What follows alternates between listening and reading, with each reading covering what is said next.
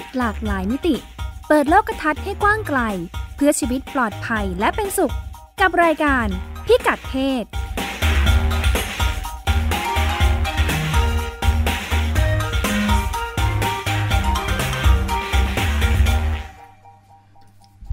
ต้อนรับคุณผู้ฟังเข้าสู่รายการพิกัดเพศนะคะ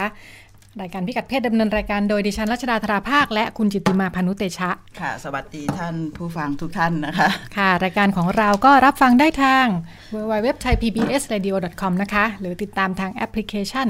Thai PBS Radio ค่ะ รายการของเราก็อ่ามีเป็นประจำทุกวันอือหือศุกร์ค่ะเก้าที่โมงอ่า9โมงถึง 10 โมงอืมที่จะอ่าออนไลน์เป็นครั้งแรก แล้วหลังจากนั้นก็เปิดรับฟังย้อนหลังได้นะคะ ค่ะ รายการของเราก็ ชวนคุณผู้ฟังพูดคุย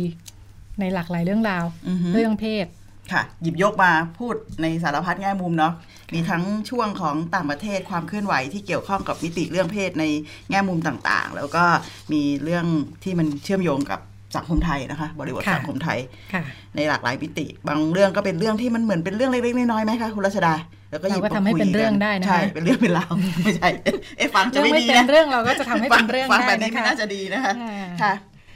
วันนี้เราค่ะเราคุยกันเรื่องอะไรดี เราก็หยิบยกประเด็นข่าวมาฝากกันนะคะค่ะว่าในช่วงที่ผ่านมาเนี่ยมีความเคลื่อนไหวเรื่องเพศอืมอะไรกันบ้าง ในช่วงแรกของเราจะเป็นช่วงต่างประเทศนะคะอือฮึแล้วก็ช่วงที่สองเป็นเรื่องในประเทศค่ะ ก็ไปดูว่าความเคลื่อนไหวในโลกนี้เนาะอ่าฮะเออประเด็นเรื่องเพศจะว่าไปแล้วก็เป็นประเด็นสากลถูกละโลก มากขึ้นเรื่อยๆนะค่ะมีความเคลื่อนไหวอยู่ตลอดเวลาถ้า ถ้ามองในมุมว่าสังคมเนี่ยหยิบประเด็นเรื่องเพศมาคุยมากขึ้นไหมเนี่ย ตัวดิฉันรู้สึกว่ามันมากขึ้นนะเราหาประเด็นต่างประเทศมอนิเตอร์สแกนดูเรื่อยๆ ก็จะมีนู่นนี่นั่นเตลอด หลากหลายแง่มุมบางครั้งก็ค่ะพูดผ่านงานวิจัย พูดผ่านปรากฏการณ์หรือว่าพูดถึงสถานการณ์ทางสังคม ค่ะอืมแต่ก็หลายเรื่องเราก็อาจจะยังไม่ได้มี ช่องเปิดช่องการรับรู้เท่าไหร่เนาะอืมอืมอ่าบางเรื่องเราก็ไม่เห็นว่ามันเป็นประเด็น เพราะเราไม่คุ้นกับค่ะเรื่องแบบนี้สักเท่าไหร่ใช่แต่ประเด็นที่ดิฉันคิดว่ามีคนพูดถึงเยอะแน่อือฮึๆมีความเคลื่อนไหวตลอดเวลาในช่วงที่ผ่านมาและค่ะเยอะขึ้นเรื่อยๆ ทั้งค่ะต่างประเทศและบ้านเรานะคะคือประเด็น LGBT อืมเรื่องความหลากหลายทางเพศค่ะที่หยิบมาฝากกันก็จะเป็นประเด็นนี้ด้วยเหมือนกันนะคะอือฮึความฮือฮาของเรื่องนี้ เป็นอ่ากระแสจากออนไลน์ค่ะอืมในช่วงที่ผ่านมานะคะ เพราะว่าเอ่อตั้งแต่คุณโดนัลด์ทรัมป์อ่าเข้ามารับตำแหน่งประธานาธิบดีสหรัฐเนี่ย ท่านประธานาธิบดีเนี่ยนะค่ะอือฮึคนล่าสุดคนปัจจุบันค่ะเนี่ยนะคะ ก็จะเป็นที่หวาดผวา ตื่นตระหนกมาตลอดเวลาของอืมอากลุ่มที่ทำงานเคลื่อนไหวทางด้านอ่าความหลากหลายทางเพศ แล้วก็กลุ่มผู้หญิงค่ะ เรื่องสิทธิทางเพศ สิทธิอือฮึผู้หญิงนะคะ ก็จะอืมรู้สึกว่าอ่า คุณจากการพูดการอะไรหลาย ๆ อย่างของคุณคุณทำเนี่ย แกดูไม่ค่อยไม่ค่อยสนใจเรื่องพวกนี้ ไม่ใช่ไม่สนใจ ไม่ใช่แค่ไม่สนใจนะต่อต้านเลยนะคะออดูเหมือนบแกว่าจะแบบไม่ค่อยเป็นมิตรด้ถ้าวยนะคะถ้าเราแบ่งขั้วในในค่ะในในความเข้าใจ แล้วก็การมองเรื่องสิทธิทางเพศเนี่ย แกค่ะก็อยู่ขั้นแบบอนุรักษ์นิยมอะค่ะค่ะ ซึ่งแกก็จะไม่เห็นด้วยกับเรื่องความหลากหลายหทาลายงประเพเด็นศเนอะค่ะอ่าไม่เห็นด้วยกับเรื่องสิทธิอนามัยเจริญพันธุ์ค่ะซึ่งเชื่อมโยงกับประเด็นเรื่องการยุติการตั้งครรภ์อะไรต่างๆอย่างเงี้ยค่ะก็ก็เป็นขาแบบอนุรักษ์นิยมแล้วก็ปักธงชัดเจนค่ะอืมอันนี้ก็เลยเป็นการปักธงด้วยเหมือนกันค่ะอ่าเรื่องราวก็เกิดขึ้นจากพอเราทุกคนส่วนใหญ่รับรู้คุณทำกันแบบนี้ใช่ไหมคะเอปรากฏว่าเมื่อเร็วๆนี้มีค่ะภาพออกมาทางโซเชียลอืมโซเชียลมีเดีย ตอนว่าแรกเนี่ยเป็นอ่าโซเชียลส่วนตัวของคุณครูท่านหนึ่งเออเออเอออ่าคุณครูท่านนี้ทำอะไรคะคุณครูท่านนี้ก็ไปถ่ายรูปอืมในทำเนียบขาวอือฮึยืนยืนคู่กับท่านประธานาธิบดีนะคะอ่าคืออาด้วยอัธรสของการเป็นวิทยุออนไลน์ เราก็จะบรรยายให้ท่านผู้ฟังจินตนาการตามเอานะคะค่ะค่ะก็คือภาพนี้ก็คืออาคุณโดนัลด์ทรัมป์เนี่ยนั่งอยู่ที่เก้าอี้ประธานาธิบดีนะคะ แล้วก็อ่าด้านหนึ่งเนี่ยก็มีคุณเมลาเนียค่ะ สุภาพสตรีหมายเลขหนึ่งภรรยืนยาอยู่ค่ะภรรยาภรรยาท่านเนี่ยนะท่านเนี่ยนะคะยืนด้านหนึ่งอ่าฮะอีกด้านหนึ่งเนี่ยเป็นคุณครูผู้ชายอืมซึ่งใส่สูทเนาะใส่สูทสีค่ะดำแล้วก็ถือพัดถือพัดน่ารักทีเดียวค่ะเป็นพัดแบบพัดจีนอะนะคะอืมอืมเป็นสลูวยกไม้งามสีนะดำลูกไม้เออสีดำนะคะ แล้วก็อ่าที่ที่หน้าอกเสื้อของคุณครูก็ติดเข็มเข็มกลัดค่ะเป็นเป็นสีรุ้งนะคะค่ะซึ่งเป็นอ่าสัญลักษณ์ของ LGBT นะคะอืมความหลากหลายทางเพศอือฮึแล้วก็นี่แหละคุณครูก็ เรื่องของเรื่องคือคุณครูท่านนี้นะคะค่ะชื่อคุณครูนิคอสจียโนปูลอสอืมอ่าแกได้รับรางวัลครูดีเด่นนะคะของอืมอ่ารัฐมลรัฐโรดไอแลนด์นะคะค่ะก็อ่าได้รับรางวัลแล้วก็เลยเข้าไปรับรางวัลกับท่านประธานาธิบดีค่ะ ร่วมกับครูท่านอื่น ๆ ของรัฐอื่นๆเนี่ยนะคะอืมแล้วก็อะก็ทุกคนก็คงจะถ่ายรูปคู่กับประธานาธิบดีอ่าลักษณะนี้ แต่ก็เป็นที่นี่แหละระลึกเป็นที่ระลึกเป็เป็นนที่ที่ระระลึทึกกนะคะนี่ก็เลยอืมเป็นที่ระทึกของแวดวงกันมากค่ะพอคุณครูโพสต์ทุกคนก็โอ้โหชื่นชมแชร์กันใหญ่เลยนะคะอืมเพราะว่าท่านประธานาธิบดีที่ทุกคนมองว่าแบบไม่เป็นมิตรกับ LGBT อ่าอ่ากับสิทธิทางเพศต่าง ๆ เนี่ย แต่ว่ามี คุณครูซึ่งประกาศตัวเป็นเกย์และ มีสัญลักษณ์ของการค่ะเป็นเกย์เนี่ยนะคะเป็นค่ะ LGBT เนี่ยไปยืนถ่ายรูปคู่อืมท่านประธานมีกันนั่งยิ้มหน้าอืมแป้นเลยนะคะเอออืมคุณครูก็ให้สัมภาษณ์สื่อค่ะสื่อสนใจกันมาก จากค่ะที่อาพอคุณครูโพสต์อือฮึโพสต์ใน Facebook ของตัวเองนะคะ คนก็ค่ะแชร์แชร์แชร์แชร์กันเป็นพันเป็นหมื่นเนี่ยนะคะอ่าฮะสื่อก็เลยเริ่มสนใจก็มาสัมภาษณ์คุณครูกัน คุณครูก็บอกว่าว่าไงคะอ่า ท่าท่าเนี้ยนะคะแบบว่าอ่าๆชาวเน็ตชมกันมากนะคะ ว่าแบบเลิศเก๋เลิศเก๋ไก่มากเลยนะคะค่ะอ่าแล้วก็คุณครูก็บอกว่าตั้งใจจะอ่าส่งส่งสัญญาณให้เป็นสัญลักษณ์ถึงเป็นส่งส่งสัญญาณถึงท่านประธานาธิบดีนะคะอืมแล้วก็อืมสาธารณะด้วยเนี่ยว่าอ่าสิทธิของ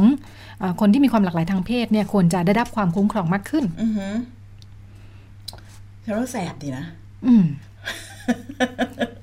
เพราะว่า ได้ได้ข่าวว่าเขาแชร์กันเยอะมากนะคะค่ะถ้าท่านผู้ฟังสามารถนเปิดสนดูได้เลยนะคะเซิร์ชใน Google ค่ะนี้น่าจะเจอนะคะค่ะอาจจะเป็น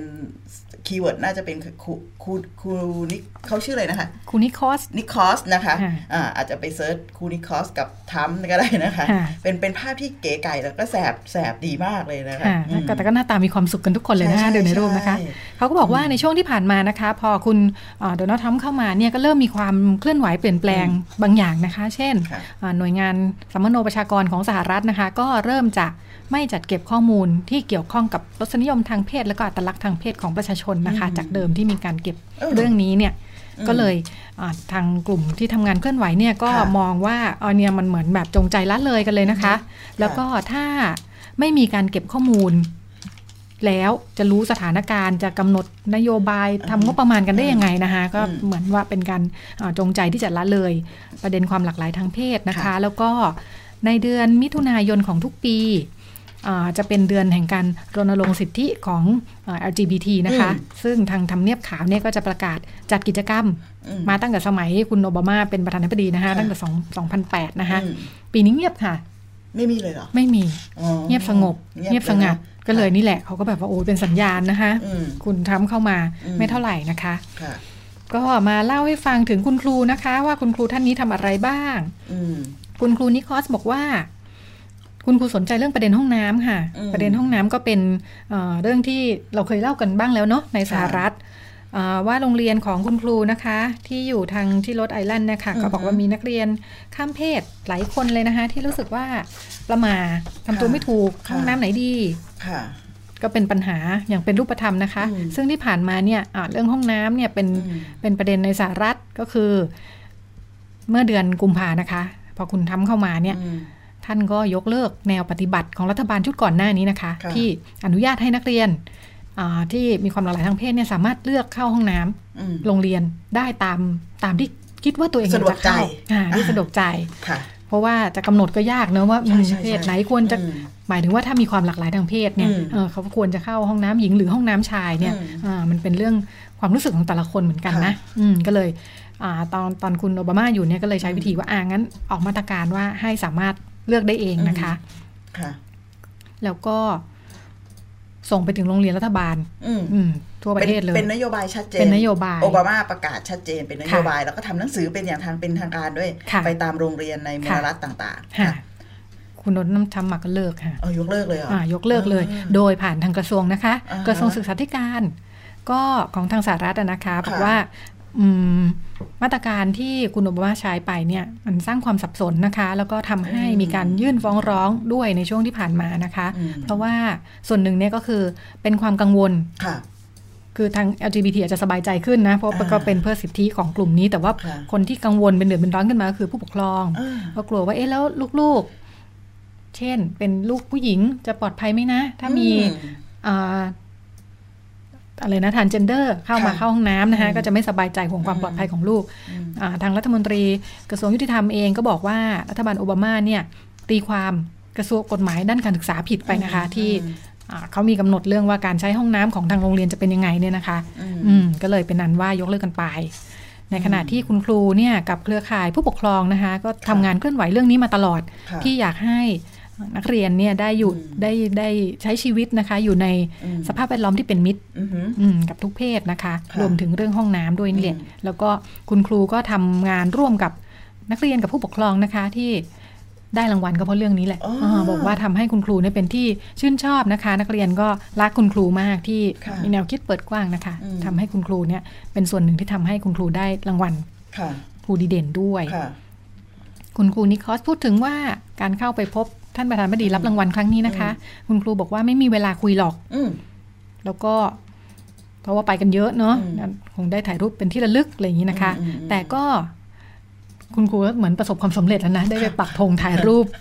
ด้วยสัญลักษณ์แบบนี้นะคะค่ะคุณครูบอกว่า แต่คุณครูคิดว่านะคะ ท่านประธานบดีอาจจะไม่ได้เกลียดเกย์มากอย่างที่อืมคนคิดกันก็ได้นะอืมเพราะว่าอะไรเพราะว่าอ่า คุณครูบอกว่าท่านประธานบดีเนี่ยชมการแต่งตัวของคุณครูด้วยนะคะบอกว่าแต่งตัวได้เก๋ไก๋นะคะแต่งตัวเก๋กูดนะคะที่ฉันบอกดูว่ารูปแล้วเนี่ยค่ะท่านประธานบดีก็ชมพัดที่คุณครูถืออยู่ด้วยนะคะอืมอืมก็มีนัยยะสำคัญมากค่ะทีเดียวนะคะค่ะแล้วก็โดนัลด์ทรัมป์นะคะ เคยประกาศว่าจะไม่ยุ่งกับกฎหมายแต่งงานเพศเดียวกันนะคะหมายถึงว่าจะไม่แก้จะไม่แก้ยไขกเลิกใช่ไหมค่ะอ่าเคยพูดไว้นะคะ ตั้งแต่ค่ะปีอ่าสองปีที่แล้วนะคะอืมแต่ก็อย่างไรก็ดี คุณโดนัลด์ทรัมป์ก็ไม่ใช่คนเดียวที่จะกำหนดความเป็นไปของการเมืองสหรัฐนะคะอืมเพราะว่ายังมีกลุ่มมากมายนะคะ เพราะว่าแต่ละกลุ่มก็มีความคิดความเชื่อ มีผลประโยชน์ของตัวเองอยู่นะคะ ก็มีทั้งกลุ่มที่สนับสนุนแล้วก็ต่อต้านสิทธิของกลุ่มผู้มีความหลากหลายทางเพศอือหืออืมรวมทั้งหน่วยงานต่างๆ ของรัฐอืมความแตกต่างความเชื่อของแต่ละรัฐด้วยนะคะก็ต่างกันค่ะอืมอย่างไรก็ดีคุณครูนิคอสก็บอกว่าปักธงแล้วล่ะเออประสบความสำเร็จน่าจะกระเพื่อมเยอะเหมือนกันละใช่ค่ะค่ะ ฟังฟังเรื่องนี้แล้วก็ทำให้นึกถึงเลยว่าอืมมันมันมันมีนัยยะหลายอย่างเนี่ยซ่อนอยู่เยอะมากเลยนะคะเป็นยังไงกับบ้างการการถ่ายรูปของคุณครูครูนิคอสนิเนี่ยคอสของเราเนี่ยนะคะค่ะมันมันมันทำให้เห็นว่า คือคือโดยตัวเองเนี่ยถ้ามองจากรูปเนี่ยมันเหมือนมันเหมือนเป็นสัญสัญญาอะค่ะ เรื่องของสัมพันธไมตรีนะอ่าระหว่างคนซึ่งมองค่ะว่าโดนัลด์ทรัมป์เนี่ยค่ะแอนตี้เกย์ค่ะต่อต้านมาก แต่การมาอยู่ร่วมกันด้วยสีหน้ายิ้มแย้มของทั้ง 3 คนเนี่ยคะค่ะรวมทั้งสตรีหมายเลขหนึ่งด้วยเนี่ย มันก็เป็นการการทั้งโต้กลับแล้วก็พลิกพลิกพลิกอ่าความรับรู้ของสังคมนะคะ แต่สิ่งที่คุณรัชดาค่ะช่วยเตรียมข้อมูลแล้วก็เล่าให้ค่ะเราฟังค่ะเนี่ย มันทำให้เห็นชัดเจนว่าบางครั้งเนี่ยการที่ผู้นำมีนโยบายมีความ ปักธงเรื่องเนี้ยมันก็มีผลต่อการปฏิบัติเนาะแล้วก็มีผลต่อต่อต่อทิศทางการทำงานร่วมกันค่ะทิศทางของประเทศในเรื่องนี้อย่างเช่น เรื่องการเก็บข้อมูลก็ถูกละเลยไปเอ่อกลุ่ม GLBT ทั้งหลายก็มีการหวาดระแวง แล้วก็นโยบายเรื่องเรื่องอะไรที่มันจะคุ้มครองสิทธิ์เนี่ยมันก็ค่ะดูเหมือนกับจะไม่ได้รับความสนใจ เพราะมันค่ะเป็นเรื่องที่ที่ต้องอาศัยความ เขาเรียกอะไรนะความชัดเจนของผู้นำในเรื่องนี้เพราะมัว่านจะเอายังไงนะใช่คะพอมันเป็นแบบนี้มันก็เลยทำให้ให้เกิดเกิดความต่อแบบความไม่มั่นใจไม่มั่นคงว่าผู้นำจะเอาอย่างไง นี่แต่ดิฉันเพิ่งอืมมาสังเกตว่าในรูปที่ว่าเนี่ยค่ะที่คุณจิตติมาว่าเหมือนสัมพันธไมตรีนั้นด้านหลังดูเป็นสงครามแบ็นะคคะกราวดูเป็นสงครามมากนะคะเออเขาคุณต่อยผู้ฟังเขาเขาตัดต่อไหมอืมไม่ใช่นะ น่าจะเป็นเหรอภาพถ่ายแต่ background ว่าแกใช่ไหม background ในรูปนะคะ คุณผู้เออฟังก็คือ เหมือนภาพทิ้สบงอครามการลบที่เออถูกทิ้งทิ้งระเบิดระเบิดสักที่หนึ่งอะเออเป็นควันควันควันค่ะขึ้นมาเนี่ยอืมดูเอ๊ะก็บรรยากาศก็ไปอีกแบบนะคะใช่ค่ะดูตื่นเต้นเร้าใจอือฮึครับ แล้วแล้วอีกอันนึงเนี่ยพอพอพูดเรื่องว่าตอนแรกสนใจนะว่าครูนินิคอนิคอสใช่ไหมคะค่ะเขาเขาได้รับรางวัลเพราะอะไร ยิ่งพอรู้ว่าเรื่องที่เขาได้รับรางวัลเนี่ย มันก็เห็นเลยว่ากระบวนการ มันค่ะก็ไม่ได้ละเลยหรือกีดกันที่จะให้รางวัลกับคุณครู ในฐานะครูค่ะดีเด่นคงไม่ใช่เหตุผลเดียวเนาะใช่แต่ว่าใช่ก็เป็นส่วนหนึ่งที่ทำค่ะให้ผู้ปกครองแล้วก็นักเรียนค่ะสนับสนุนคุณครูนะแล้วคะชอบคำที่ว่าบอกว่ามันสร้างสภาพแวดล้อมที่เป็นมิตรอะค่ะแล้วไอ้กระบวนการสร้างสภาพแวดล้อมที่เป็นมิตรมันสั่งการอย่างเดียวไม่ได้นะค่ะอย่างเงี้ยพอมาฟังแบบนี้แล้วนึกถึงว่าเอ่อ ถ้าจุดยืนของผู้นำในค่ะทุกระดับนะคะ มุ่งเน้นเรื่องการคุ้มครองสิทธิค่ะแล้วก็ทำอย่างไรที่จะสร้างสภาพแวดล้อมเป็นที่เป็นมิตรให้กับคนที่มีความหลากหลายเนี่ยความแตกต่างหลากหลายเนี่ยอาจจะเป็นทั้งเรื่องเชื้อชาติ เรื่องเพศ เรื่องค่ะรสนิยมทางเพศเนี่ยค่ะแล้วมันให้มันเกิดขึ้นในในชุมชนที่มันเด็กมาอยู่ร่วมร่วมกันเรียนรู้ร่วมกันเนี่ยคือโรงเรียนเนี่ยได้เป็นอย่างดีเนี่ยน่าจะเป็นจุดเริ่มต้นสำคัญค่ะแวบในหัวเนี่ยนึกถึงข่าวกรณีเรื่องรับน้องอะค่ะค่ะ แล้วก็มีการรังแกเด็กผู้หญิง เอ้ยรังแกกระเทยอะค่ะบางทีค่ะไปถอดเสื้อแบบเนี้ยค่ะเรนมองว่าไม่ใช่เรื่องของเอ่อปัจเจกละไม่ใช่เรื่องค่ะของพี่รุ่นพี่กับรุ่นน้อง แต่เป็นเรื่องที่มันจำเป็นที่จะต้องคนที่ดูแลและ ทั้งทั้งนโยบายและสถานศึกษาเนี่ยต้องเข้ามาจัดการและแทรกแซงซึ่งค่ะทำให้เห็นว่าคุณครูนิคอสทำได้สำเร็จเนี่ยแล้วก็เกิดการยอมรับเนี่ยเพราะเขามีกระบวนการทำงานร่วมค่ะกับทั้งคนทั้งโรงเรียนแล้วก็ค่ะผู้ปกครองด้วยค่ะอันนี้ก็พอมันฟังเรื่องแบบนี้มันก็สะท้อนกลับมานะ แล้วเอาก็จริงสิ่งซึ่งครูนิคอสพูดเนี่ยน่าสนใจก็คือเขาใช้ความเป็นมนุษย์ในการปฏิสัมพันธ์กับถามถึงจะเจอกันสั้นๆ แล้วเขาก็ค่ะเชื่อมั่นว่าเขาไม่ได้เกลียดเกค่ะย์แบบสุดริมทิมประตูอย่างค่ะที่เราเข้าใจค่ะ ก็เป็นเรื่องหนึ่งนะคะ มีเรื่องอะไรอีกนะคะ ค่ะที่เกิดขึ้นขยัในบโลกต่อไปนี้อ่าขยับเป็นเรื่องต่อไปนะคะ ค่ะ เดี๋ยวเวลาจะไม่พอ อือหือที่โปแลนด์ค่ะ มีประเด็นเรื่องอนามัยเจริญพันธุ์นะคะ เกี่ยวข้องกับยาคุมกำเนิดนะคะ ที่เรารู้จักกันว่าเป็นยาคุมกำเนิดฉุกเฉินเนี่ยนะคะ ค่ะบ้านเราหาซื้อง่ายมาก อืม และเป็นที่นิยมนะคะ ซื้อตามร้านขายยา เดิมโปแลนด์ก็เป็นอย่างนั้นค่ะ อืมแต่ที่เป็นประเด็นข่าวขึ้นมาก็เพราะว่าล่าสุด รัฐบาลโปแลนด์เพิ่งผ่านกฎหมาย อืม เปลี่ยนให้ยาคุมฉุกเฉินเนี่ยต้องอืมสั่งจ่ายโดยแพทย์นะคะ แปลว่าถ้าผู้หญิงต้องการใช้ยานี้เนี่ยต้องไปพบแพทย์ก่อนอืมอืมทำให้นักกิจกรรมนะคะ องค์กรที่เคลื่อนไหวเรื่องนี้นะคะค่ะแล้วก็เป็นเป็นแกนนำที่ต่อต้านกฎหมายฉบับนี้เนี่ย บอกว่าอืมถ้าต้องไปหาหมอถ้าต้องให้หมอ วิวินิจฉัยก่อนสั่งยานี่ไม่เรียกว่าฉุกเฉินแล้วนะคะ มันจะด่วนได้ไหมเนี่ยอ่าเพราะยาคุมชื่อยาคุมฉุกเฉินนะคะมันต้องฉุกเฉินมากไปเออซื้อได้ทันทีนะคะ อืมอืมแล้วแล้วก็มันควรจะกินภายใน 72 ชั่วโมงนะคะค่ะหลังมีเพศสัมพันธ์แปลว่ายิ่งกินเร็วยิ่งดีเนี่ยอ่าฮะแล้วก็ดีไม่ดีไปตรวจแล้วหมอเกิดไม่ให้ขึ้นมาทำยังไงคะนะคะแมนแล้วค่ะค่ะคนไข้วัยรุ่นก็จะไม่กล้าไปหาหมอด้วยนะคะอืมปกติไปหาเภสัชนี่ก็ไม่ได้ง่ายอยู่แล้วนะคะใช่ก็ ทางกลุ่มที่เคลื่อนไหวก็กลัวว่ามาตรการนี้ของรัฐบาลนี่จะทำให้เกิดการท้องไม่พร้อมเพิ่มขึ้นนะคะ แล้วมันก็จะนำไปสู่การทำแท้งเถื่อนเพิ่มด้วยอ่าฮะรัฐบาลโปแลนด์ไม่สนับสนุนการทำแท้งอยู่แล้วนะคะเพราะว่าปีที่แล้วเนี่ยอืมก็มีความพยายามที่จะแก้กฎหมาย ห้ามการยุติการตั้งครรภ์ทุกกรณีค่ะคือเดิมเนี่ยกฎหมายอนุญาตให้ทำได้ในกรณีที่ถูกข่มขืนอืมหรือตัวอ่อนในครรภ์พิการ หรือว่าเป็นการตั้งครรภ์ที่จะมีผลต่อสุขภาพของผู้หญิงนะคะค่ะ ก็เจอกระแสต่อต้านรถก็มีการเดินขบวนประท้วงกันใหญ่นะคะอืมที่รัฐบาลจะห้ามการยุติตั้งครรภ์ในทุกกรณีอือฮึในที่สุดรัฐบาลก็ถอยไปนะคะค่ะ อย่างไรก็ดีมาตรการที่ออกมาเกิดจากอะไรอืมหน่วยงานที่เกี่ยวข้องมองว่าเดิมที่ซื้อขายกันได้ อย่างสะดวกสบายเนี่ยอืมเป็นผลเสียต่อสุขภาพของผู้หญิงค่ะ นี่เขาก็คิดในมุมการดูแลสุขภาพผู้หญิงนะคะอืมคือบอกว่าผู้หญิง ซื้อกันได้แล้วก็ใช้ผิดผิดถูกถูกๆเนี่ยนะคะ เข้าถึงง่ายเกินไปอืมเพราะฉะนั้นควรจะได้รับคำแนะนำที่ถูกต้อง ควรจะมีการวินิจฉัยก่อน ได้รับข้อมูลอย่างรอบด้านก่อนนะคะ ถึงจะตัดสินใจใช้หรือไม่ใช้ เพราะฉะนั้นให้เจอหมอดีกว่า แล้วก็มีฝ่ายที่สนับสนุนมาตรการนี้นะคะ ที่อืมไม่ให้ซื้อยาคุมฉุกเฉินเอง มองว่าอืมยาคุมประเภทนี้เนี่ยเข้าข่ายยาทำแท้งอืมอืม ถ้าเป็นการตีความแบบเคร่งครัดนะคะ ก็ดูเหมือนอืมมันคล้าย ๆ จะเข้าข่ายการทำแท้งหรือเปล่าอืมยาคุมฉุกเฉินทางการแพทย์นะคะ จริง ๆ แล้วยืนยันว่าไม่ใช่ไม่ใช่ใช่ไม่ใช่ยาทำแท้งค่ะเอ่อถ้ากลุ่มที่มองเรื่องนี้ก็คือมองยังไงมองว่า เพราะว่ายาคุมฉุกเฉินเนี่ยอืมวิธีคือถ้าเกิดไข่กับอสุจิผสมผกัสนมแล้วแล้วไม่จะสาทำมารถให้ไม่สามารถฝังตัวได้ที่มดลูกอืมค่ะอืมอืมนี่แหละ อย่างไรก็ดีก็เลยไปตีความแบบนั้นค่ะใช่ไหมก็มีการตีความแบบนี้ แต่อืมทางการแพทย์เนี่ยถือว่าอ่ายังไม่ใช่ยาทำแท้งนะคะถูกเพราะค่ะยังไม่ถือเป็นการตั้งครรภ์อืมค่ะ แล้วก็ปลอดภัยสูง แต่ว่าก็ไม่ควรใช้พร่ำเพรื่ออมและไม่ควรใช้ต่อเนื่องระยะยาวนะคะ อย่างค่ะที่เราทราบกัน เพราะว่าอืมเป็นอ่ายาที่มีฮอร์โมนสูงนะคะอืมทำให้เสี่ยงต่อโรคแล้วก็อาจจะมีผลข้างเคียงเยอะค่ะอย่างไรก็ดีเภสัชกรก็ให้ข้อมูลก็ได้มั้งอืมอ่าถ้าบอกว่า คนไม่ไม่มีความรู้มากพอทำให้ใช้ผิดๆนะคะอืมไม่ต้องถึงหมอก็ได้มั้งนี่คือเหตุผลของทางฝ่ายที่คัดค้านกฎหมายนะคะอืมบอกว่าถ้าอย่างนั้นก็ไปดูแลให้เภสัชกรให้ข้อมูลกับคนมาซื้อยาอืมน่าจะพอแล้วอืมก็สำรวจความเห็นมีการสำรวจความเห็นคนโปแลนด์นะคะ 57%เเกินครึ่งก็อยากให้ยานี้ขายได้ตามร้านเหมือนเดิมอืมนะคะ แต่ว่า ไม่ทันแล้วค่ะอือหืออ่ารัฐบาลโปแลนด์ก็ได้ประกาศนโยบายนี้ออกมาแล้วนะคะอืมก็ได้ชื่อว่าเอ่อประเทศโปแลนด์เนี่ยสื่อต่างชาติมองว่าเป็นประเทศที่ไม่ค่อยส่งเสริมสุขภาพผู้หญิงอืมสักเท่าไหร่อืมอืมถ้าเทียบกับหลาย ๆ ประเทศในในยุยุโรโรปปค่ะอืมเออมันทำให้เห็น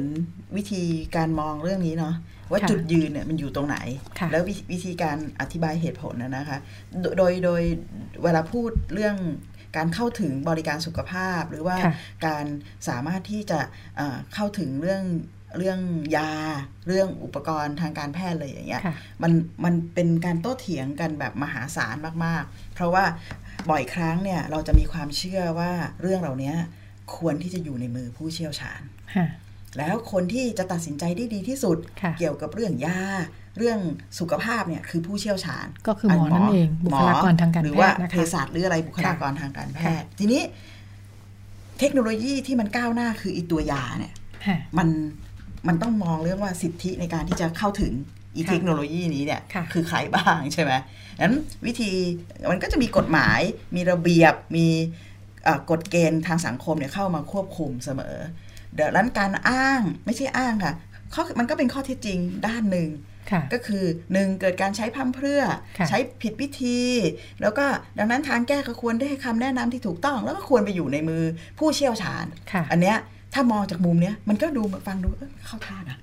เหมือนเออเหมือนเป้าเดียวกันเนอะใช่เพื่อจะคุ้มครองสุขภาพผู้หญิงนี่ถูแหกละต้อง แต่วิธีการน่ะต่างใช่ถ้าครับความต่างและสำคัญค่ะที่สุดตรงนี้ก็คือ ในมุมของคนที่ทำงานประเด็นเรื่องสุขภาพผู้หญิง สิทธิสุขภาพผู้หญิงเนี่ยสิทธิของผู้หญิงเนี่ยก็คือบอกว่าคุณต้องเอาสิทธิ์อันเนี้ยมาอยู่ในมือผู้หญิงและให้ค่ะเขาเลือกเอง วิธีการต่างใช่เริ่มจากวิธีคิดนะคะใช่เริ่มจากวิธีคิดเลยค่ะงั้นกะอันนี้เนี่ยในเมื่อบริการสุขภาพโดยเฉพาะสุขภาพทางเพศเนี่ยค่ะมันยังไม่ได้อ่า เปิดรับแล้วทำให้ผู้หญิงหรือวัยรุ่นสะดวกสบายใจพอที่จะเข้าค่ะไปขอรับบริการเนี่ย แล้วการที่เราใช้วิธีคิดว่าทุกอย่างมันควรจะอยู่ในมือผู้เชี่ยวชาญ บุคลากรทางแพทย์การแพทย์อะมันกลับเป็นการเพิ่มในมุมส่วนตัวนะคะ แล้วก็เป็นปรากฏการณ์จริงอยู่แล้วเนี่ยค่ะมันก็เป็นการกลับเป็นการเพิ่มช่องว่าง ช่องว่างของการที่ทำให้ผู้หญิงเนี่ยเข้าไม่ถึงบริการค่ะสุขภาพค่ะหรือว่าเอ่อยาที่ใช้แก้ปัญหานั้นสิ่งที่ต้องทำ คู่กันไปก็คือการรณรงค์ค่ะแล้วก็ให้ความรู้แล้วก็บอกให้คำแนะนำข้อมูลที่ถูกต้อง ซึ่งเชื่อว่าถ้าข้อมูลเหล่านี้เนี่ยอ่าถึงกับผู้ถึงผู้หญิงและผู้ชายด้วยเนี่ยว่าค่ะยานี้มันใช้ยังไงเนี่ยคิดว่าหนทางของการเข้าถึงยาที่ถูกต้องเนี่ย มันไม่ได้ยากเย็นเกินไปนะคะใช่ไม่ไม่ได้ยากเลยค่ะค่ะเพราะว่าอย่างยาคุมกำเนิดฉุกเฉินเนี่ยก็เป็นในสถานการณ์ในเมืองไทยก็ มีอารมณ์นั้นนะคะ ก็คือค่ะใช้พัมเพรื่อค่ะแล้วคนที่ใช้เนี่ยก็ใช้ผิดวิธีเยอะค่ะงั้นมันก็สะท้อนก็ต้องมาดูว่าใครเป็นคนใช้ เขามีค่ะความรู้ไหม แล้วมันเป็นวิธีคุมกำเนิดที่เหมาะสมไหมค่ะโดยเฉพาะอย่างยิ่งเกี่ยวกับเด็กวัยรุ่นเนี่ยซึ่งมีเพศสัมพันธ์อาอยู่บ่อยๆ อยู่แล้วเนี่ยไปเลือกใช้ยาคุมฉุกเฉินซึ่งประสิทธิภาพมันต่ำกว่าค่ะ การคุมกำเนิดแบบปกติอยู่แล้วเนี่ยค่ะอะไรคือวิธีคุมกำเนิดที่เหมาะสมกับวัยรุ่นเนี่ยอันเนี้ยค่ะก็ควรมองไปมากกว่านั้นค่ะดีกว่าบอกว่าห้ามใช้อย่างเดียว แต่ค่ะไม่ได้หาทางออกอื่นให้อะค่ะค่ะแล้วก็คงต้องหาวิธีการอืมที่จะเฉพาะกลุ่มอย่างที่ค่ะคุณจิตติมาว่านะคะใช่อืมมันต้องมันต้องแยกแยะค่ะมากเหมือนกันว่าอืมกลุ่มไหนมีเอ่อ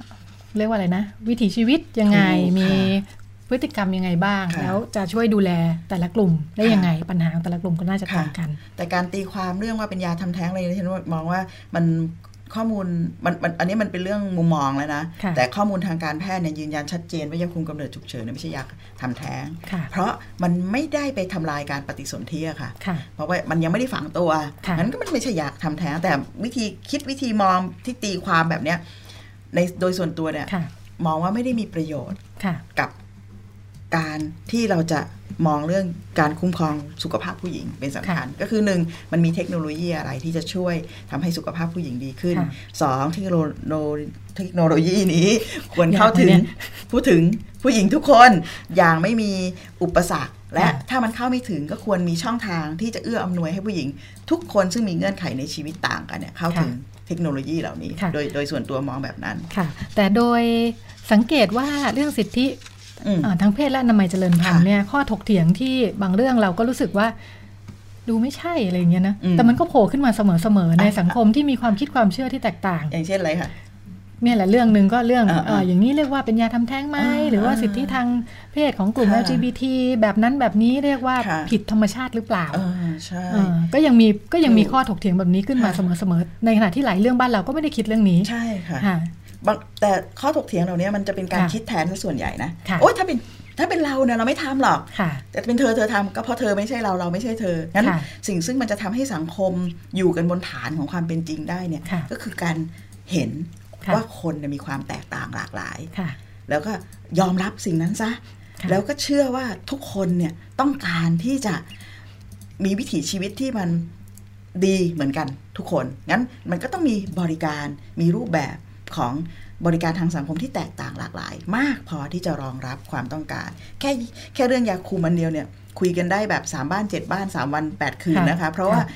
ยายาคุมกำเนิดแบบเม็ด มันไม่ใช่แบบแบบเม็ดอย่างเดียวเบสเสร็จค่ะหลักการมันเหมือนกัน แต่สิ่งที่ผู้หญิงจะเลือกเนี่ยสารพัดยี่ห้อนะ แล้วแต่สูตรเลยนะค่ะงั้นถ้าผู้หญิงคนหนึงจะ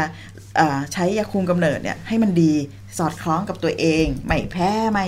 เอ่อเวียนศีรษะบางคนก็มีไซเอฟเฟกต่างกันไปเนี่ยค่ะเขาก็ควรได้เลือกว่าอะไรเหมาะสมกับเขาแต่ถ้าเราไปที่รพสตหรือโรงพยาบาลมีอย่างเดียวยี่ห้อเดียว เพราะซื้อมาแล้วเป็นโหล เป็นล็อตอย่างเงี้ย ก็จบก็ไม่ใช่อืมความจริงเรื่องอุปกรณ์คุมกำเนิด เราก็เป็นประเด็นที่พูดถึงอืมได้นอกเหนือไปจากยาคุมอีกนะคะเยอะเขาบอกว่าค่ะอุปกรณ์คุมกำเนิดเนี่ยก็จะเยอะหลายประเภทค่ะไปยิ่งกว่า ยา ซึ่งถูกเป็นกลุ่มฮอร์ฮอร์โมนเนาะใช่อีกหลายอย่าง เมื่อเวลานี้ค่ะมีอ่านข่าวแวบๆนะคะ คุณรัชดาเห็นไหมค่ะเรื่องอะไรคะคนทำหมันมาสามปีอะอืมแล้วก็ท้องขึ้นมาอะไรอย่างอ๋เงี้อยค่ะเออตั้งครรภ์แล้วก็แล้วก็ทำดูเหมือนเรื่องมหัศจรรย์แต่ในความเป็นจริงเนี่ยนะมันเกิดขึ้นได้เยอะมากมันเกิดขึ้นได้ และในทางการแพทย์ค่ะเนี่ยเราจะได้มีโอกาสคุยกับสูติแพทย์เนี่ยเขาบอกมันเกิดขึ้นได้ร่างกายมนุษย์มหัศจรรย์มากค่ะอยู่ดีวันดีคืนดี ไอ้ท่อนำไข่ที่เคยตัดไว้เนี่ยค่ะมันเชื่อมถึงกันอ๋อ ก็ค่ะประสานกลายเป็นท่อใหม่ทำฟังก์ชันเหมือนเดิมอะมันเกิดขึ้นได้อืมมันมีมีมีโอกาสที่จะเฟลได้ ดังนั้นการที่ตั้งท้องได้กับการตั้งท้องไม่พร้อมเนี่ยมันเกิดขึ้นได้ในร่างกายผู้หญิงเสมอค่ะเราถึงจะพยายามคุมแล้วก็ตามค่ะ ในทุกวิธีถูกวิธีการคุมกำเนิดก็จะมีโอกาสอืมที่จะผิดพลาดหรือใช่ ความเปลี่ยนแปลงด้านร่างกายอย่างที่ว่า แต่เปอร์เซ็นต์มันน้อยมากนะคะ เปอร์เซ็นต์น้อยน้อยน้อยน้อยมากค่ะๆแต่มันเกิดขึ้นได้เอ๊ะไหแล้วมเขามีการได้ติดตามผลไหมพวกการคุมกำเนิดแบบฝังทำหมันอะไรตอนโอ้นั้ดินฉันไม่ไม่แน่ใจว่ามีการติดตามผลค่ะแบบชัดเจนไหมค่ะแต่ผลที่มันเกิดขึ้นจากการที่มันค่ะเฟล หรือว่ามันมันมันมันมันไม่ได้ผลเนี่ย มันค่ะปรากฏให้เห็นอยู่บ่อยๆเราก็ยังเคยได้ยินแบบเด็กบางคนในยุคนึงอะบอกเอ้ยเนี่ยไอ้ตัวเนี้ยมันวิ่งอยู่เนี่ย มันเป็นเด็ก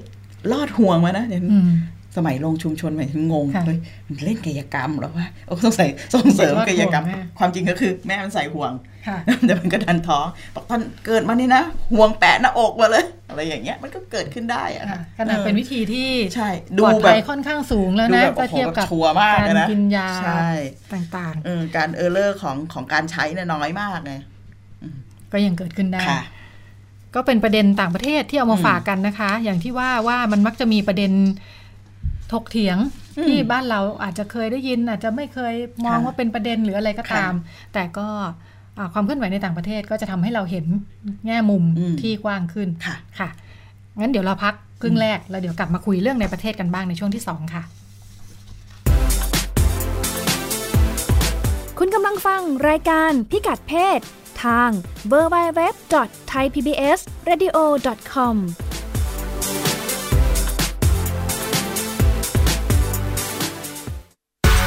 เพราะสุขภาพเป็นเรื่องที่ควรใส่ใจ เพราะความห่วงใยเป็นสิ่งที่เราจะคุยให้คุณได้ฟัง กับหนึ่งชั่วโมงที่พร้อมแบ่งปันช่วงเวลาแห่งสุขภาวะสุขภาพ กับรายการโรงหมอทุกวันจันทร์ถึงวันศุกร์เวลา 14 นาฬิกาถึง 15 นาฬิกาทาง www.thaipbsradio.com และแอปพลิเคชัน Thai PBS Radio ในสมาร์ทโฟน ระบบ Android และ iOS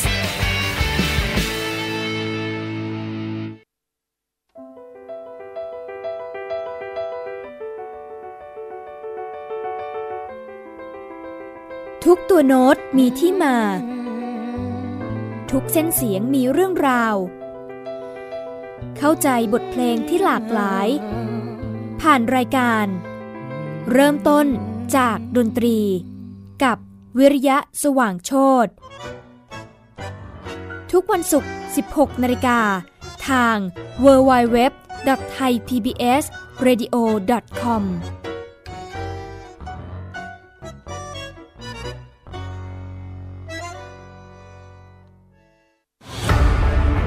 ทัน ตามให้รู้ ดูให้รอบด้าน ระวังภัยในสังคมทุกรูปแบบทั้งชายหญิง กับรายการผจญภัย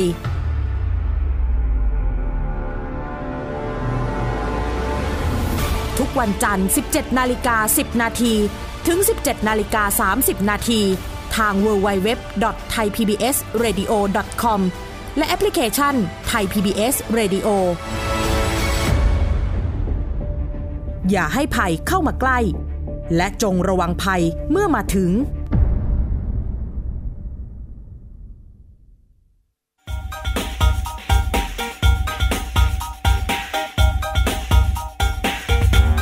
มองเรื่องเพศหลากหลายมิติ เปิดโลกทัศน์ให้กว้างไกล เพื่อชีวิตปลอดภัยและเป็นสุข กับรายการพิกัดเพศ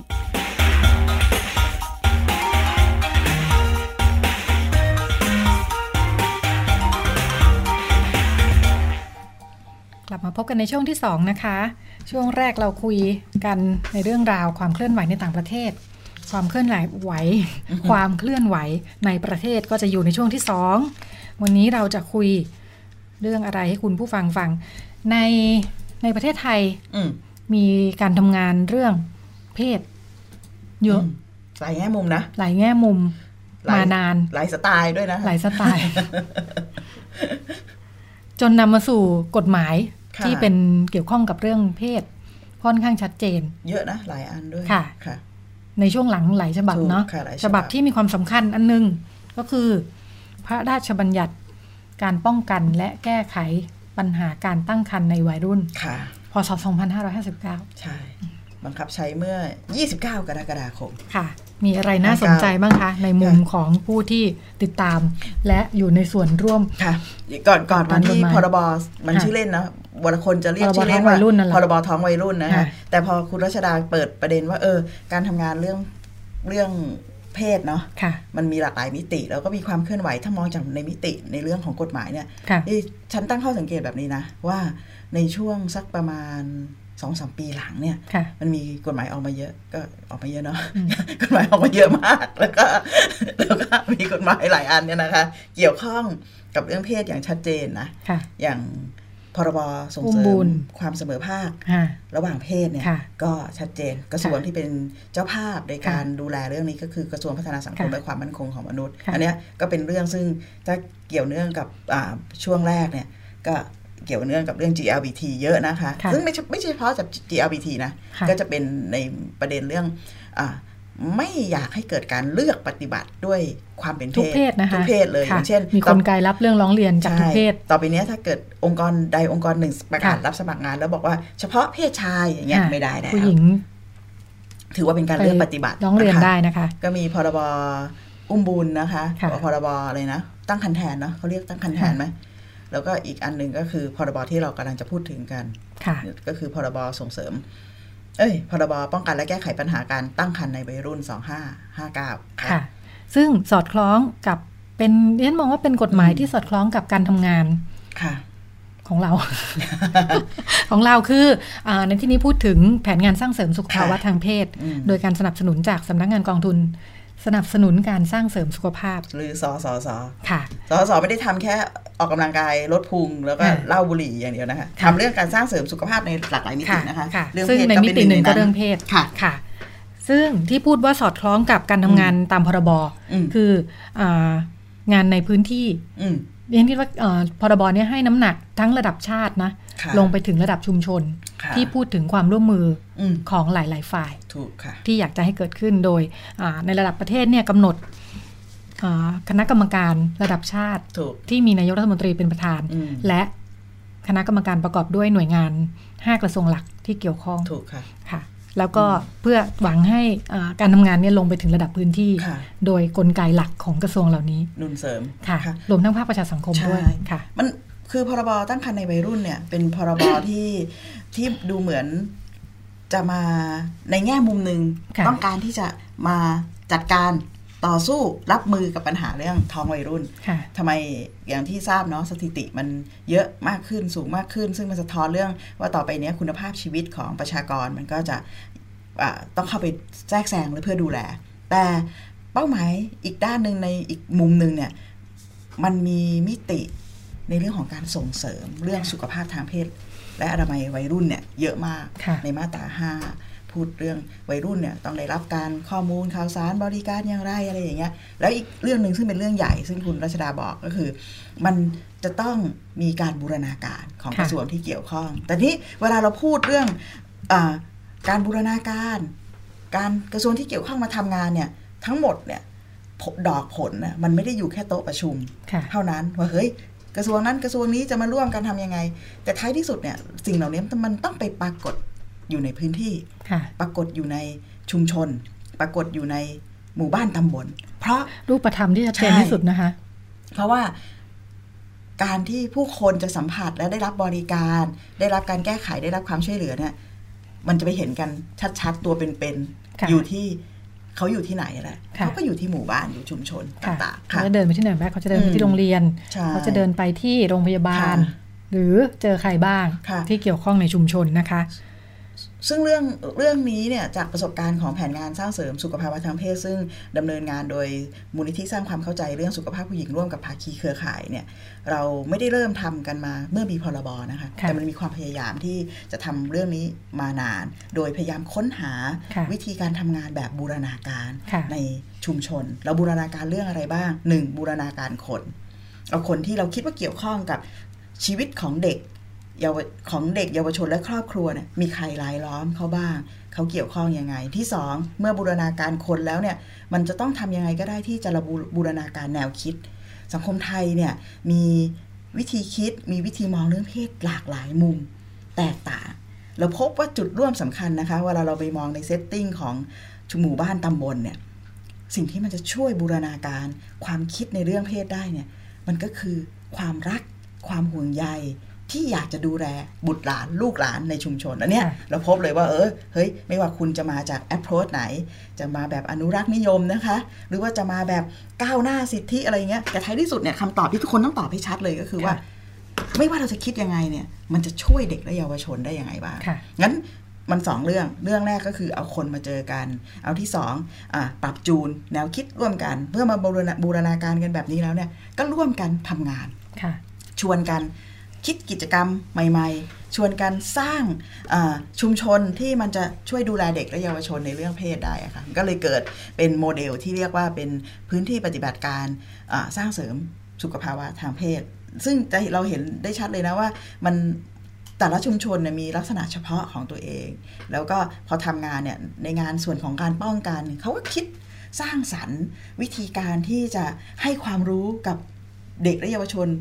เด็กเยาวชนและผู้ปกครองที่แตกต่างหลากหลาย โดยพร้อมทั้งการทำงานที่จะทำให้ชุมชนรู้สึกตื่นตัว แล้วก็มีทิศทางในการที่จะมีทิศทางและท่าทีนะค่ะที่จะอ่าสร้างการเรียนรู้ที่มันสะดวกสบายใจในเรื่องนี้ให้กับเด็กและเยาวชนและสมาชิกในสังคมได้อย่างไงค่ะอย่างเช่นเริ่มอย่างในบางพื้นที่เนี่ยเขาทำเรียกว่าอ่างานอะไรนะ กินข้าวเย็นด้วยกันนะคะหรือว่าพาแรงสัญจร ใช้วัฒนธรรมชุมชนนะเออเคยกินข้าวเย็นด้วยกันฟื้นฟูการทำกับข้าวด้วยกัน แล้วก็เปิดประเด็นด้วยความรักความห่วงใยของเยาวชน ที่มีต่อเด็กและเยาวชน คือลูกเขาเองแหละแล้วอาจจะทำเรื่องนี้ได้ยังไงดี ผู้ใหญ่ควรทำยังไงอะไรแบบเนี้ยค่ะมันก็กลมกลืนไปกับธรรมชาติค่ะอ่าที่คุณจิติมายกตัวอย่างคืออาตำบลจุมจังอืมอำเภอกุชินารายจังหวัดอ่ากาลสินธุ์อ่าเป็น จะว่ายากก็ยากจะว่าง่ายก็ง่ายเนอะอืมถ้าดิฉันคิดว่าถ้าอ่ามันสำคัญตรงที่เราเปิดช่องให้ความอืมแตกต่างของแต่ละพื้นที่ค่ะ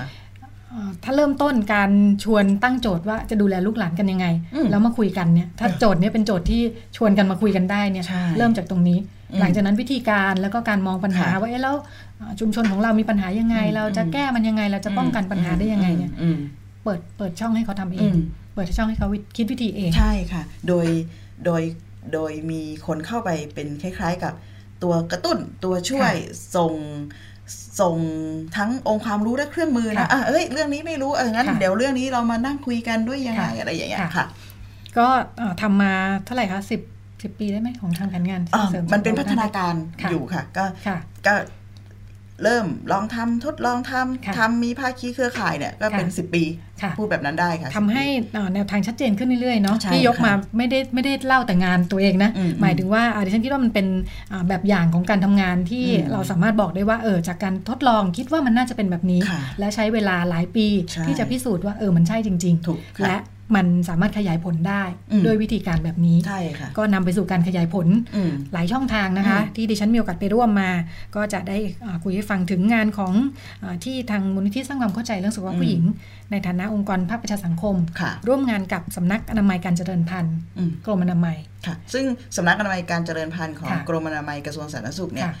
เป็นกองเลขานะคะเขาเรียกว่าค่ะเป็นทีมของเลขาหลัก ของพรบพรบท้องวัยรุ่นอืมป้องกันค่ะและแก้ไขปัญหาการตั้งครรภ์ในวัยรุ่นค่ะค่ะนอกจากอ่าระหว่างระหว่างนี้ที่เรารอกฎกระทรวงของทั้ง 5 กระทรวงอืมที่จะดำเนินการนะคะค่ะในส่วนของสำนักอนามัยการเจริญพันธุ์เองเนี่ยก็มีโครงการที่เหมือนนำร่องใช่พุ่งไปข้างหน้าค่ะระหว่างที่รอกฎหมายใหญ่อืมที่จะใช้กันทั่วเนี่ยนะคะอืมก็มีส่วนที่อะมาแตะมือกับทางอ่ามูลนิธิสร้างความเข้าใจเรื่องสุขภาพค่ะผู้หญิงที่เคยมีประสบการณ์การทำงานเรื่องนี้อืมลองอา หน่วยงานภาครัฐลองไปอืมชวนคนขยายผลด้วยแนวคิดแนวทางแบบนี้อืมสิจะเป็นยังไงบ้างนะคะอ่าโครงการนี้เนี่ยเราร่วมกันมาประมาณ 2 ปีที่ผ่านมาเนอะอืมช่วงแรกเนี่ยเป็นเป็นกิจกรรมที่เราลงพื้นที่ด้วยกันค่ะของทางสำนักอนามัยการเจริญพันธุ์แล้วก็มูลนิธินะคะ เพื่อค่ะจะไปรวบรวมดูว่ามีใครบ้างที่มามีการทำงานอืมเรื่องท้องวัยรุ่นอยู่ แล้วก็แต่ละพื้นที่เขามีวิธีการแนวทางอย่างไร มาผนวกกับอืมแผนงานสร้างเสริมสุขภาพทางเพศที่เอ่อทำกันมาค่ะของทางทางมูลนิธิเนี่ย ทำให้เราได้หนังสือออกมาเล่มหนึ่งเป็นคู่มืออมเรื่ององค์กรปกครองส่วนท้องถิ่นทำงานสร้างเสริมสุขภาวะทางเพศใช่อ่าทำงานป้องกันและแก้ปัญหาท้องวัยรุ่น ชื่อมันเก๋นะ ท้องถิ่นเข้มแข็งเข้าใจเข้าใจวัยรุ่น เข้าใจวัยรุ่นนะค่ะเออก็อ่าเป็นหนังสือที่รวบรวมประสบการณ์การทำงานค่ะของหลาย ๆ ที่ว่าอืมอ่าปัญหาการป้องกันและแก้ไขเรื่องนี้เนี่ยอืมความร่วมมือของแต่ละส่วนในอืมระดับชุมชนในระดับอืมตำบลเนี่ยอืมโดยที่ เราก็จะพุ่งไปที่องค์กรปกครองส่วนท้องถิ่นเนาะอืมที่หวังว่าเขาสามารถเป็นเจ้าภาพได้อืมหลายพื้นที่เราเห็นอ่าบทเรียนของการที่อาพอองค์กรปกครองส่วนท้องถิ่น ซึ่งอยู่ติดพื้นที่ลุกขึ้นมาเป็นเจ้าภาพเนี่ยเขามีค่ะศักยภาพในการประสานงานกับอืมทุกหน่วยงานที่เกี่ยวข้องใช่อ่าเราก็ใช้ตรงนี้เป็นหลัก โดยตัวพรบเองก็พูดถึงองค์กรปกครองส่วนท้องถิ่นนะคะเหมือนเป็นความหวังที่จะสร้างให้เกิดการทำงานร่วมกันกับทุกหน่วยงานที่อยู่ในระดับตำบลอืมแล้วก็ได้คู่มือมาเล่มนึงถ้าค่ะสนใจสามารถเปิดดาวน์โหลดได้นะคะ จากทั้งสำนักอนามัยการเจริญพันธุ์อืมเว็บไซต์นะคะ และเว็บไซต์มูลนิธิสร้างความเข้าใจเรื่องสุขภาพผู้หญิงอืมดาวน์โหลดได้ทั้งเล่มเลยค่ะไปดูเป็นแนวทาง พอถึงปีนี้เราขยายผลต่อไปอีกนะคะอืมหลังจากได้คู่มือมาแล้วเนี่ย การขยายผลด้วยการอ่าจัดพื้นที่ดูงานอืมอ่าไปดูของจริงเลย ไม่ใช่แค่คนทำงานไปดูละค่ะอืมหลังเราจะไปเราไปดูมาแล้วแหละว่ามันได้ผลแน่ๆเนี่ยอ่าอ่าคราวนี้จัดหน่วยงานพื้นที่ไหนที่อยาก ได้แบบอย่าง ลองไปดูซิว่าพื้นที่อื่นเขาทำยังไงอืมอ่าจะได้ไปปรับใช้ได้ค่ะค่ะ พื้นที่ที่เราไปดูงานกันแต่ละที่เนี่ยเขาก็จะบอกเสมอนะว่าแบบอืมเขาไม่ใช่ที่ที่เป็นต้นแบบที่ทุกคนต้องทำตามดีที่สุดหรอกแต่เออแนวทางเออมุมมองเออแลกเปลี่ยนกัน ลักษณะไปแลกเปลี่ยนประสบการณ์ มันเหมือนได้เห็นคนทำงานนะค่ะ ไปชวนกันคุยอะชวนกันคุยค่ะคำถามบ้านที่ฉันเขาเป็นงี้บ้านเธอเออเป็นงั้นเนี่ยคำถามทำไงที่เวลาไปดูค่ะเวลาเราพูดเรื่องการไปดูงานเนี่ยค่ะเราก็เราเรามักจะเข้า ซึ่งซึ่งบางส่วนถ้าแบบไปดูงานค่ะเชิงโรงงานผลิตภัณฑ์ใช่ไหมค่ะมันก็จะต้องมีนู่นนี่โชว์ค่ะใช่ไหมค่ะอ่าขั้นตอนที่หนึ่งขั้นตอนที่สองขั้นตอนที่สามค่ะอะไรเงี้ยแต่พอเราไปดูงานในลักษณะพื้นที่ต้นแบบค่ะไปดูงานเรื่องการทำงานเรื่องนี้เนี่ยค่ะเขาเขาเขาเอาอะไรมาโชว์กันเนี่ยลำบากเหมือนกันเนาะเออในแง่เออที่แบบมันเป็นการทำงานที่ผ่านไปแล้วมันอะกระบวนการจะไปดูอะไรล่ะอะมันเป็นกระบวนการใช่ใช่ก็อ่าใช้วิธีเป็นเขาดูอะไรอะจัดเวทีอืมมาพูดคุยกันค่ะแต่ว่าก็จะเดินเดินสายไปในสี่ภูมิภาคนะคะค่ะแล้วก็เลือกจังหวัดที่นี่แหละอืมคิดว่าเออเป็นจังหวัดที่น่าสนใจอืมอืมแล้วก็องค์กรปกครองส่วนส่วนท้องถิ่นจากอืมอ่าจังหวัดอื่น ๆ ที่อืมสนใจก็สมัครเข้ามาค่ะขบวนขบวนเบ็ดเสร็จก็น่าจะสัก 200 คนในค่ะแต่ละเวทีนะคะอืมจังหวัดที่เอ่อเราเริ่มเดินสายกันไปแล้วก็มีค่ะประจวบคีรีขันธ์นะคะ ถือเป็นพื้นที่อ่า ตัวอย่างในจังหวัดภาคกลางอืมแล้วก็จังหวัดตาก ซึ่งอยู่ในเขตภาคเหนือค่ะแล้วก็หลังจากนี้ก็จะไปที่ จังหวัดทางภาคอีสานและภาคใต้ คือสตูลอ่าเออสตูลแล้วก็ขอนแก่นขอนแก่นอะค่ะอ่าก่อนจะไปปิดเวทีที่พัทยานะคะอ่าฮะเพื่อจะมารวบรวมกันอีกครั้งหนึ่งว่าไปดูงานกันมาแล้วเป็นยังไงบ้างค่ะก็เอ่อจะเป็นลักษณะ เล่าให้ฟังนะเออก็จะเป็นคนที่เกี่ยวข้องอื มมันดีในแง่ที่เห็นความชัดเจนของการอืมที่หน่วยงานที่เกี่ยวข้องเนี่ยสามารถขึ้นมานั่งแล้วคุยให้ฟังว่าตัวเองค่ะทำงานเรื่องนี้ยังไงบ้างอืมแล้วเกี่ยวข้องกับหน่วยงานอื่นอืมๆในพื้นที่ยังไงอืมอืมมีถ้าเกิดเจอกรณีประสบปัญหาอืมเขาสามารถส่งต่อไปที่ไหนยังไงได้บ้างอืมอ่าอืมรวมทั้งกิจกรรมที่ป้องกันปัญหาเนี่ยอืมเอ่อหลายที่ก็จะเป็นดิฉันก็มันก็มีแบบแผน อยู่คร่าวๆเนาะอืมเหมือนกับนี่แหละ พอชวนกันมาแล้ว ก็คืออมมาคุยด้วยกันว่าอืมอ่าปัญหาของเรามันเป็นยังไงอืมอืมแล้วก็โดยเฉพาะอ่าถ้าหน่วยงานภาครัฐหลาย ๆ หน่วยงานเนี่ยอืมเช่นกระทรวงสาธารณสุขอืมอ่า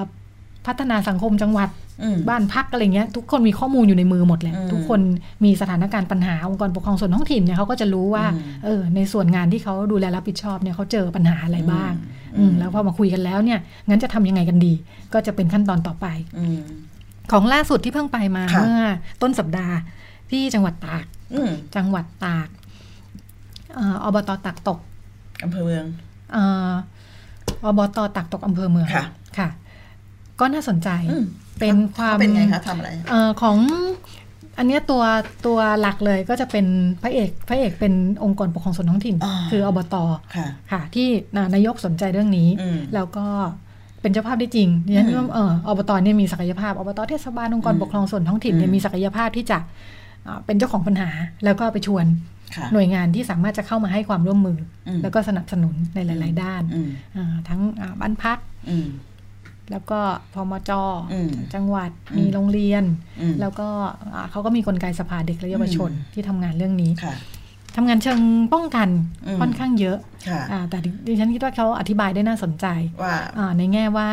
ไม่ได้พุ่งไปที่เรื่อง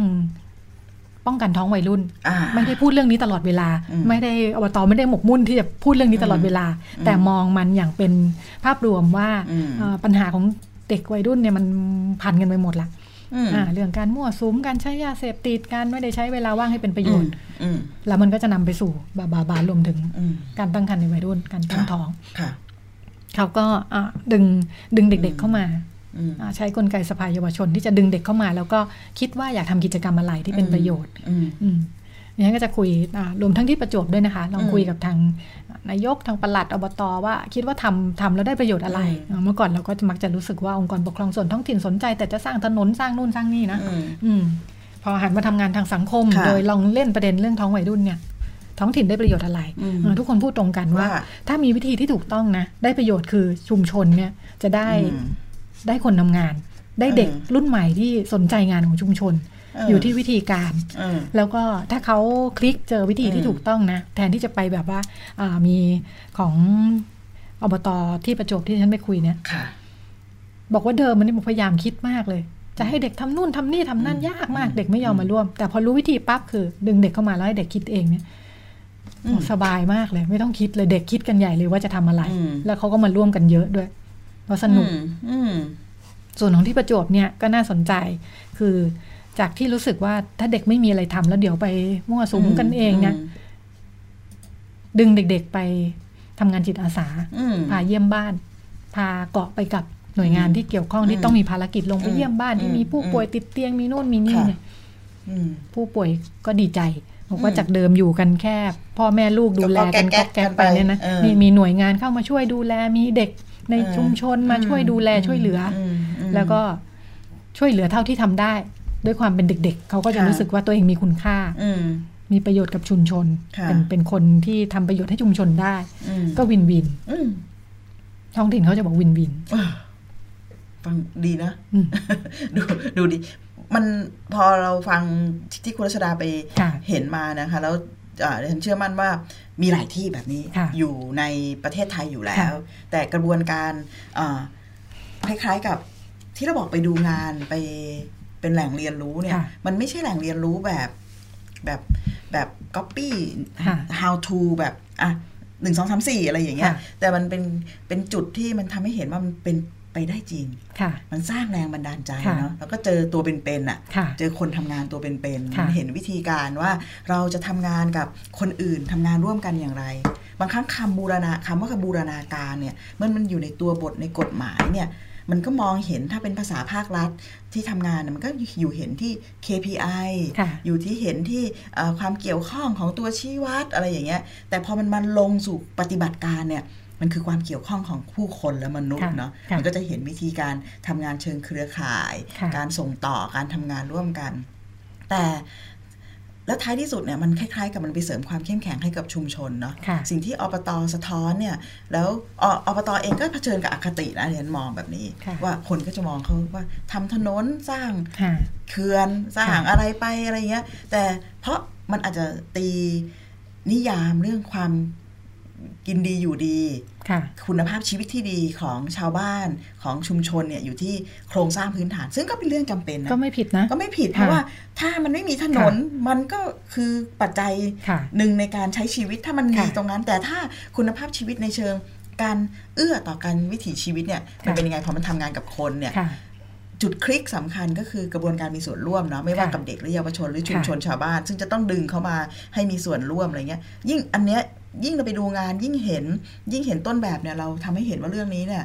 การเปลี่ยนคุณภาพชีวิตเนี่ยค่ะไม่สามารถทำด้วยการสั่งการได้เพียงค่ะอย่างเดียวค่ะรวมแต่ทั้งต้องค่ะการดึงที่สำคัญที่สุดคือดึงเด็กเข้ามาใช่ค่ะมีส่วนร่วม เราต้องทำค่ะด้วยกระบวนการค่ะและเป็นกระบวนการที่ต้องมีทิศทางค่ะมีวิธีการเพื่อนำไปสู่ผลลัพธ์ที่มันจะทำให้คนรู้สึกว่าตัวเองเป็นเจ้าของค่ะแล้วก็สามารถร่วมแก้ปัญหาของค่ะตัวเองค่ะและชุมชนได้ค่ะดิค่ะฉันคิดว่าเอออย่างอบตที่ตักตกเนี่ยชัดเจนอืมเอ่อนายกพูดเลยว่า ไม่ต้องไปบอกเด็กเลยว่าอย่ามีเพศสัมพันธ์เออไม่ต้องไปบอกเขาอย่างนั้นแล้วแล้วให้บอกยังไงนายกบอกว่าทำงานนี่แหละให้บอกยังไงทำงานด้วยกัน แล้วก็อืมให้ความรู้เรื่องการอืมป้องกันการคุมค่ะกำเนิดอะไรต่ออะไรให้เขาค่ะครบ แล้วเขาจะคิดเองเป็นค่ะเขาจะคิดเองเป็นใช่ประกอบกับความรู้สึกว่าตัวเองมีคุณค่าอืมและควรจะทำอะไรบ้างเนี่ยนะเขาก็จะค่ะรู้ว่าไอ้เรื่องนี้เรื่องนั้นเขาควรจะตัดสินใจยังไงใช่ซึ่งโอกาสนี้นะคะในสถานการณ์ที่ค่ะนโยบายชัดเจนเนาะซึ่งไม่ใช่นโยบายเชิงสั่งการนะ แต่เป็นค่ะนโยบายที่เออเฮ้ย เอื้ออำนวยแล้วก็อยากที่จะทำให้เกิดชุมชนแบบนี้เกิดขึ้นนะคะค่ะเรามีวิธีการมีแนวทางบางอย่าง ที่นำร่องมาแล้วเนี่ยถ้าเกิดท่านผู้ฟังท่านในสนใจนะคะ เราค่ะกำลังมีการทำงานเชิงขยายผลค่ะเรากำลังหาพื้นที่ชุมชนต้นแบบเนาะอีกร้อยชุมชน ถ้าสนใจเนี่ยก็สามารถเข้ามาที่เว็บไซต์ของมูลนิธิสร้างความเข้าใจสร้างความเข้าใจเรื่องสุขภาพผู้หญิง แล้วก็ลองไปหาข้อมูลนะคะ เปิดรับค่ะสมัครโครงการอยู่ค่ะค่ะ วันนี้เวลาหมดแล้วใช้เวลากันอย่างเต็มเหยียดค่ะอ่า รายการพิกัดเพศลาคุณผู้ฟังไปก่อน พบกันใหม่สัปดาห์หน้า ดิฉันรัชดาธราภาคและคุณจิตติมาพานุเตชะ สวัสดีค่ะ